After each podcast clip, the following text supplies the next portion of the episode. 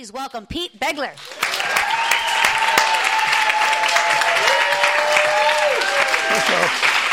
Wow. Hello. This is, wow, this is really, really amazing. I am so unbelievably thrilled that all you people came out. Um, it's just so fantastic. This is my first reading. Come to help me launch the book. So, um, this book took a really long time to write. It really went, it's been almost like a 10 year process. I rewrote it three entire times from top to bottom, threw it out, threw it away, picked it up, rewrote it again. And finally, I, I got to this place. And um, one of the reasons I was able to get to this place was my wife Shannon, who did an amazing job helping me editing it. And I can't spell, and she was able to help me fix it all up. So a round of applause for Shannon. The other people I'd like to thank are my daughters, Trixie and Piper. They didn't want me to talk about them, but they really inspired me, and so this book was kind of for them a little bit. So, um, so I'm going to read a little bit. Um, this book has a really cool prologue, but I'm going to skip that and go right to the first chapter and I'll try to read slowly and enunciate my words. Is what I'm supposed to do. So, okay. So this is the Fearless Traveler's Guide to Wicked Places, and um, chapter one. So, okay. Um, in the week since the bruise-colored cloud had appeared over the tiny coastal town of Miss Falls, three mothers had disappeared. The first while riding her bicycle down a leaf swept street, the second while sitting in a parked car drinking a cup of coffee, and the last from her bedroom while her new baby napped beside her. Not a single person had witnessed the cloud take the woman, but Nell Perkins knew it was true. Even now, as she piloted her bike along the damp streets, she felt the grim cloud watching everyone from above. One had only to glance up to see that this cloud was different. It didn't float along aimlessly like other clouds, but moved with slow, scheming purpose. And while it first appeared over the trees, wispy thin, it had grown fatter with each passing day, like a bloated tick filling with blood. Nell rode carefully, keeping a watchful eye on the leafy shadows on the cracked sidewalk and making sure to stay within their protection. She tried to tell herself that it was silly. It's just a cloud. But another voice inside her whispered for her to stay hidden from its dark wisp, which reminded her of a ball of cotton candy lying burnt and alone in an abandoned fairground. The truth was, this wasn't the first time people had disappeared from their small town. Over the years, almost a dozen people had simply vanished. Most were young women, though one was a boy, Na- boy Nell's age named Max. They just started to become friends when he vanished four weeks ago. He was funny and daring and liked to play the trumpet, and they had the kind of friendship built on nothing more than a love of weird jokes and an obsession with chocolate. He didn't vanish in the same way, though it felt the same way to Nell. One night, he went to sleep and he didn't wake up. He had fallen into a coma. They took him to the hospital where he was still asleep now. Now, as Nell pulled her bike into the schoolyard, she had the strangest thought. Maybe the cloud was behind it. Maybe it had drifted over Max's house while he was asleep and kidnapped a part of him. The thought sent a shiver up her spine, and she quickly locked up her bike. The normally busy yard was empty. A few teachers were hustling the late students inside. Attention, students and staff. Principal Green, Green's voice crackled over the loudspeakers Nell entered. All students and faculty are not to go to their classroom, but report directly to the school auditorium for a special assembly. Nell's stomach was tight with nerves. The assembly was her chance to tell everyone what she knew to be the truth. The cloud had kidnapped the women, and maybe Max as well. I'm going to look like an idiot, idiot, she told herself. But it was too late. She had decided she didn't have a choice. Nell had seen a crime, and the town needed to know about it, no matter how strange it would sound. It had all happened so quickly and was so weird that even remembering it right now caused her heart to beat loudly and her breath to quicken. She recounted the facts to herself as though she were telling them to a policeman. A few days ago, Nell had been in the town library until nearly dinner time. She'd been reading about whales and secretly eating chocolate-covered raisins. Hmm. Well, perhaps she would leave out the part that part out when she told it, but she reasoned it did show that she was thinking clearly and had an eye for detail. When the library closed, Nell walked outside. The sky was free of clouds and the empty streets and the streets empty of people. She got on her bike and headed home. Now, as she rode, she felt a great burst of happiness, like she was the last person on earth and free to do anything. Summer was coming, and she had books to read and the ocean to dash into. The mist was drifting off the sea, caressing her cheeks and dancing across her lips. Nell liked the briny, briny taste of the salty air, and she stopped her bike at the corner of Sea View and Stone Lane Road, and was taking in the view of the waves violently crashing upon the blank rocks of the shore when a high-pitched shriek rang out over the sky. Looking up, she caught sight of a strange purple cloud rising quickly from behind the large Victorian house at the end of Stone Lane Road. The horrible cloud rose with a rumble, as if it were an animal Nell had surprised in the act of feasting on a fresh kill. All was still and utterly silent. Nell wanted to turn away, to ride as fast as she could in the other direction, but her eyes were locked on the cloud as it rose higher and higher. As she stared, Nell wished for several things. She wished to be home. She wished she wasn't afraid. She wished she wasn't alone, and in a few seconds she would wish forevermore that she had closed her eyes. But her eyes were open, and Nell watched as from out of the purple cloud fell a woman's shoe, bright white and dotted with red marks that could only be blood, alone. A single shoe and nothing more, spit out as if it were a part not worth eating. The shoe dropped slowly, twirling as it tumbled through the air, and without a sound disappeared into a clump of leafless trees. Without thinking to look for it, Nell raced home, trying to understand how a bloody shoe could fall from a cloud. No plane had flown overhead, no giant bird. There was only one conclusion. Someone was trapped inside the cloud. The secret weighed on her for the next several days, and she told no one. How could she? It was ridiculous, insane. Clouds don't kidnap people. They don't eat young women. Keeping quiet seemed like the best choice. But when the principal announced the special assembly, Nell knew she was a, it was about the disappearances, and she knew she had to tell. Suddenly, as she walked through the halls, she felt everyone's eyes on her, as if they knew she had a secret. Oh, but they look at me anyway. Nell reminded herself. That much was true. On any day, Nell Perkins was hard to miss. She was an uncommon looking 12 year old girl with hair so blonde it almost appeared silver, large amber eyes, and a slightly crooked smile that seemed to be hiding something. But it wasn't the way she looked or her smile or the slightly determined way she walked that made people look. No, people looked because Nell Perkins was well known in her small town for claiming to see things that did not exist. Well, not things exactly, but creatures. Inner animals, Rose had called them when they first began making themselves known to Nell. They appeared right around the time Nell's father had gotten sick and passed away. Most of the creatures had human bodies and animal heads, though others had, u- had no human parts at all and could be a frightening mixture of animal and machine. Nell had begun talking to them when she was four. The first one to speak to her had the body of a man and the head of an elephant. And being so young, young, Nell didn't think it was unusual. His name was Jim, and he delivered the mail. And Nell would get excited and jump up and down when she saw Jim walking toward the house. His trunk would switch from side to side, his great ears twitching, and his white tuft looking fierce and dangerous in the bright sun.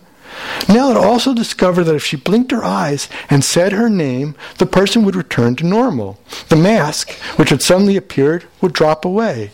And without his inner animal, Jim was quite bald and had a few had a face filled with freckles.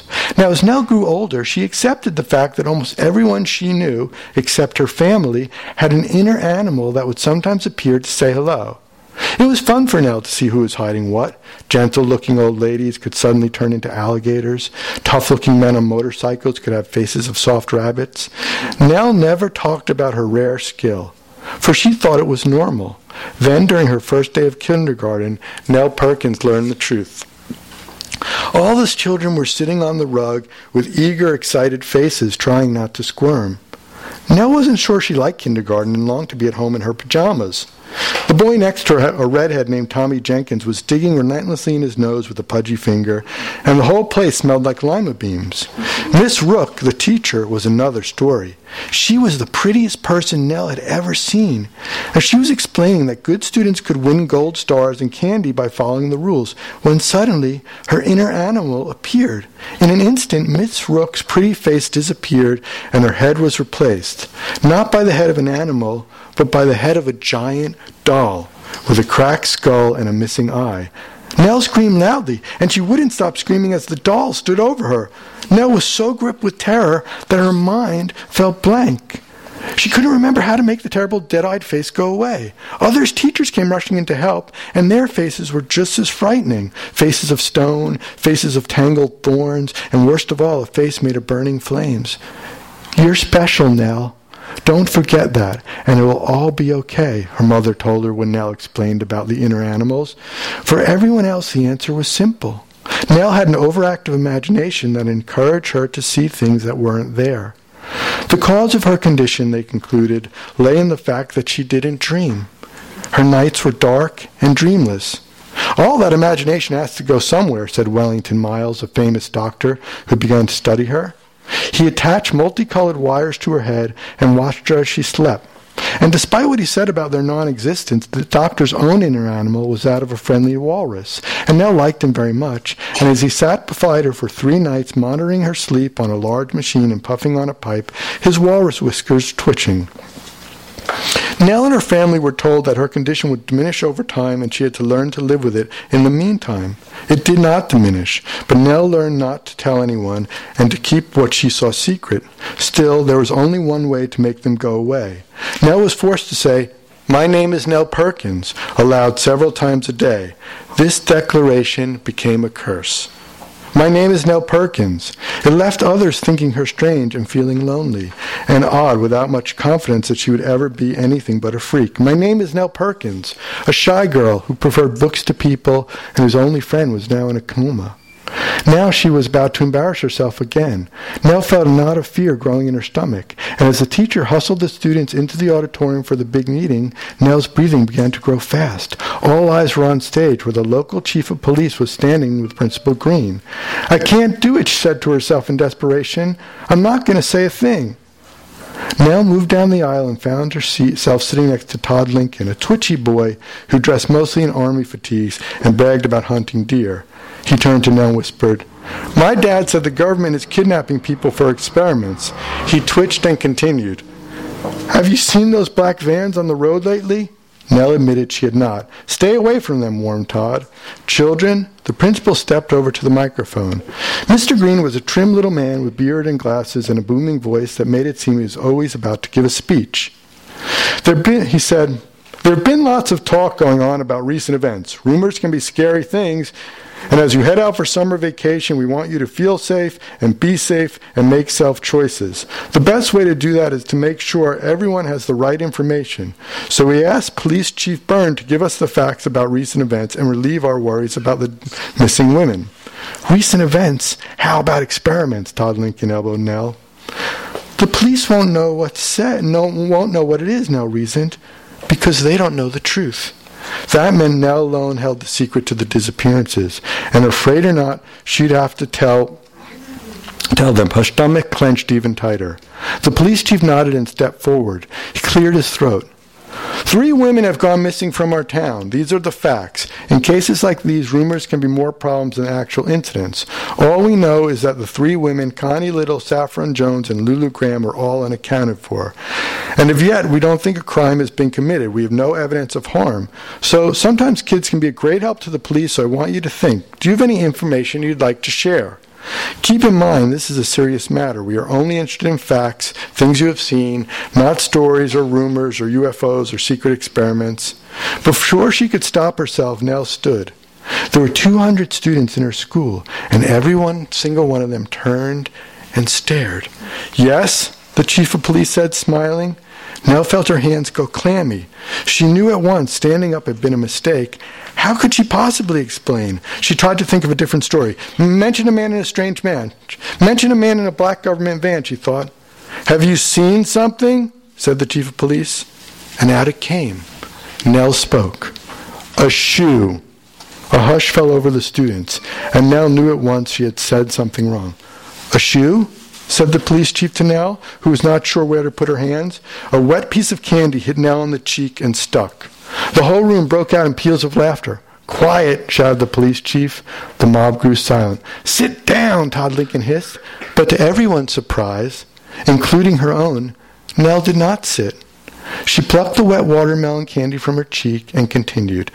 The cloud that is hanging above town, haven't you seen it? The dark purple one? Nell said, growing less confident with each patching second. It, it did it. A cloud, the police, she said, still not understanding what this had to do with a shoe. Nell turned to the crowd and froze at the sight before her. There was a burbling sound of flesh stretching as everyone in the auditorium transformed in an instant Nell found herself now staring not at a room of teens, but in a room of creatures with human bodies and animal heads, pigs, hyenas, boars, dogs, cats, all sitting still as they had been moments before, dressed in the school uniform, unaware that their heads were furry and their mouths filled with razor sharp fangs. Nell's heart began to pound as her face grew red and hot. No, she whispered to herself, not now, but like it or not, it was happening. She was having a moment. The entire school was showing their inner animals, and she had to make them go away as fast as possible or she'd get flustered, and everything, everything would come out wrong. But that meant doing what she hated more than doing anything else in the whole world, reminding herself loudly of who she was. Did what? the police chief said, his head now transformed into the head of a large frog with watery green eyes. My name is Nell Perkins, Nell announced nervously, and a cloud is stealing people. I saw a shoe fall from it. I think there was blood on it. A shocked and awed silence fell, fell over the room until a boy with the head of a hyena shouted, My name is Nell Perkins, and I'm a freak. The whole room erupted with laughter, and the principal whispered something in the police chief's ear. He nodded and frowned, and Nell knew what he was saying. Don't listen to that girl. There's something wrong with her. Nell felt her cheek flush with shame, and as she sat, everyone's inner animal disappeared. That was awesome, Todd whispered to her, but she did not agree. She sunk into her seat.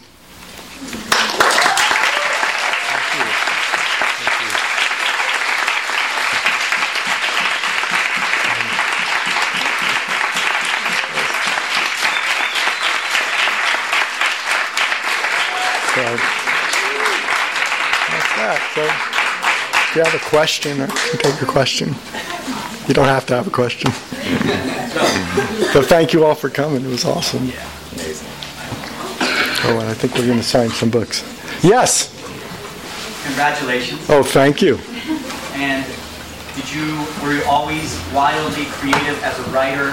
As a kid, this is wildly creative in my mind. So, the, other, the other question was more like asking after 10 o'clock, what do you do to get to that um, I always like fantasy and crazy and crazy stuff. So um, I think my writing tended to be fantastical. I mean, that's something I've definitely been interested for a long time.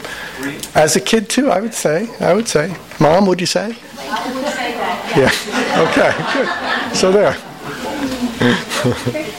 well, thank you.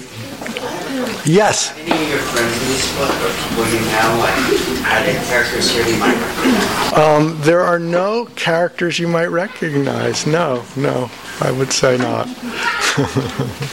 yes. What was like your main, what was the idea that you had that inspired? Well, uh, like I said, the book went through a lot of different different versions, and what um, my main inspiration was I wanted to do a story in a world like I felt that I hadn't seen before. And I, I love sleeping and I love dreams, and I wanted to do something. I thought something set in the dream world would be really interesting and cool. And I just wanted to be something that I could make sure I could go as wild as possible and let my imagination just go free and you know and have uh, make it exciting and funny and silly so that was my inspiration I want to. Oh What, what made you abandon the other versions and what made you persist to get to this? Um, uh, well, the first version I wrote, I kind of I had some people read it, and I just felt like it wasn't emotional enough. Um, when I, I finally had that version of, of, of the book, and I sent it, and I sent this woman, and I found an agent, and she actually wanted to rep the book and take it out, but she said to me, "You know what? The ending just doesn't is not emotional enough." And I was like, "Oh my God, that's my whole thing was to try to make it emotional, have this really emotional story." And then I started thinking about it, what was wrong with the book, and what I didn't like, and I ended up rewriting the entire book, and it took over a year, and I wasn't even sure that, that the woman, the agent, was going to be interested again, or because I sort of dropped it. It had been like a year, and then I said, "Well, I have a book, and I reworked it, but it's an entirely new book." And she's like, "Oh, okay, let me see." And but she ended up really liking it, so that's what happened. It was just to sort of get to the what I was trying to figure out what it was the book was actually about, and I finally think I did. But it, the original book was actually even 520 pages. So from that, I had to shave it down and shave it down. There's a lot of rewriting involved. Um, but those are all. Yes? You said you changed the book and you made it like a whole different story. What was the first book that you started writing? What was it about? Oh, it was it's kind of complicated. It was but it was more about a boy and a girl who find a fantasy book and their life becomes entwined with that book, and those two stories sort of come together. So I'm telling the fantasy story and that story, but and then the other book was much closer to this book, but it was really, really silly, and it was a much more sillier version. And then I decided I didn't want it to be as silly, so that's the, that's how this one came out. Yes, that was a good question. Were they all the same names, or did they have different? um, in the last version of the book, yes, they were all the same, the same names. So those are that's really the only thing that stayed the same was the names of the main character. Yes. So you said you wanted you wanted to do something in a dream world. Was that the original like um, first thing that really got you animated about this, or was there a central image or character or idea that was first? Yeah, this, my first image of it where the book came from was the, the part about the cloud and the shoe falling from the cloud. That I just thought about that, and that's sort of where it all came out of. Very powerful. Yeah, thank you. It's cool. Um, cool. Yes. Do you have the second book ready? Um, I've been thinking a lot about it. I haven't. I've just started. Kind yeah, I hope so. That would be awesome. Um, yes. What were some of your favorite series as a child? Um, well, I loved. I really liked the Lord of the Rings, and even growing up later, I'd say my favorite series of all time is is the Golden Compass. His Dark Materials. That was kind of my ins- inspiration. I also love um, Miyazaki a lot. So Spirited Away was a favorite movie of mine. It's not a it's a movie, obviously, but that sort of crazy fantasy with emotional element um, were some of my favorites. Oh, and The Phantom Tollbooth was probably my biggest inspiration. Um, that was my first book that really fell in love with fantasy and you know going into another world, and that kind of blew me away. So ever since then, uh, any book that has that sort of thing was something I really dug. Yes. Did you ever bounce anything off uh, Trixie and since they were like? Yes, I did. And funny enough, my when I first read the book, me and Trixie were and Piper, we were reading a lot of these books reading a lot of you know Golden Compass and all these books. And when I when I first finished it, I had to give it to Trixie to read because she was right at the perfect age and she was going to read it. And that was the most nerve wracking thing. I was like, if she doesn't like this book, I'm going to have to throw it out and start over a fourth time. Um, you know, I don't know what I'll do because she won't be able to lie about it. She'll be like, yeah, it was good, and I'll know like, oh, but she loved it and that inspired me to um, send it out. So, um, so yeah, so great. Hey, Question over there. oh, A lot of the series that you're talking of that you read as a child have really important messages as part of the book. What are what, what's one of the morals of your book? Well, I think one of the reasons I wrote this was that I wanted to sort of write a book where I could sort of tell my girls and other people things. But usually when i was a kid growing up and getting advice I, anytime a, an adult told me something i would ignore it. I didn't want to hear it. But it was like only through books and music and movies that you know, I, I would listen to get the messages that me, meant something to me. So I thought if I could put it in a story, maybe it would inspire people. But really, it's about remembering who you are and in the craziness of the world and the craziness of the people you meet. And sometimes you're going to meet people and they're going to be one way one day and they're going to change and be another way another day. And just remember who you are and stay true to that. And also that sometimes you're going to fail, you're going to mess up. There's a lot of times in the book where you'll see where, where Nell makes a mistake and she messes up, and that's okay. You know, you just got to keep pushing through and be persistent. So that was really, I mean, yes. Could you read the motto? Could I read the motto? Sure. And then tell us, was that in your head before you wrote the book, or was it, did it come later? Um, well, the motto is. Um, this is the motto of the Fearless Travelers, the, the organization. I don't want to give away too much of the book, but in the story, Nell ends up having to save her mother and go into the dream world. And the only way she can get into the dream world is this organization called the Fearless Travelers, who travel through the dream world to help people in need. And this is, and they've been around for since the beginning of dreams. And this is their motto. It says, "You will get lost. You will be afraid. You will fail. You will fight. You will remember." You will rise, and without doubt, you will find your way home. Um, it, it, kind of that came at the very beginning of the book because I really wanted it to be about that. I mean, this was kind of like, you know, there's even a joke in the book where like, oh, she has to go through all that stuff, you know, but really just to to to go through all that because that's what everyone goes through all the time, you know. Yes. Was uh, the Fearless Traveler's Guide to Wicked Places, was that the original name? Um, that was the original name of this version of the book. The last version had a, had a different had a different name. Um, it was kind of similar. It was um, Perkins' Invisible Guide to Secret Places. it's a funny book. Yes, it's a funny book. How did you know uh, you were finished writing after all those rewrites? Um, I was just tired of writing. no, I just felt like I, I, felt like I had I, had, I got exact said exactly what I wanted to say. You know, it was I had sort of all the different parts of the recipe for me were there. It was you know, so I thought, okay, that's good. And also, I was tired of writing. I was done. I was sick of it. um, yes. Um, the whole inner animal thing, that's really cool. Did you like have that before you wrote the book, or did you come up with it now you write? Um, I sort of came up with it while, while I mean I was writing. It was really about I want and I wanted her to be able to see that you know who you are, maybe who you are as a person is not as different from who you are inside. It's different from the person you project outside. And she's going to meet people, and even herself, maybe she doesn't know exactly who she is. And she's in the book, she discovers what, and they all discover what their own inner animal was. You know, what their own. You know, maybe they don't want to be that inner animal. Maybe they want to be another one. But that's the part of it is having to deal with who you are and and also the possibility and when they get to the dream world of there's a certain way they could change who they are, and that's important too. Yes. Um, where did you get the name I don't know. I don't remember, frankly. I just really liked the name. I thought it was, I really liked the name Nell, and I, I wanted something that was just like sort of snappy. And yes. What was it like for you to go through all this in 10 years to write a 300 page book to get edited five sometimes? I felt, I felt frustrated. I felt happy. I felt um, scared. I felt nervous. I felt thrilled. Um, I felt full of doubt sometimes, and, and sometimes I felt really satisfied. But all those, all the things you could possibly feel, I, I felt at times. And yes, that's awesome question. In the end, you found your way home. Yeah, thank you. Yes.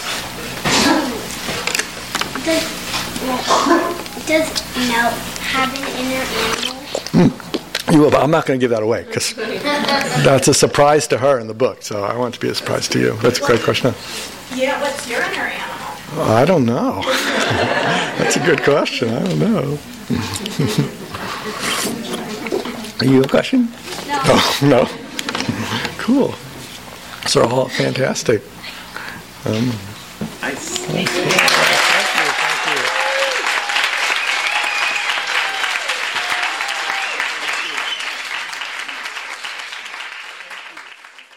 You've been listening to the Skylight Books author reading series. Don't forget that you can listen to this and all of our other great podcasts at skylightbooks.com. Thanks again for stopping by, and we hope to see you soon.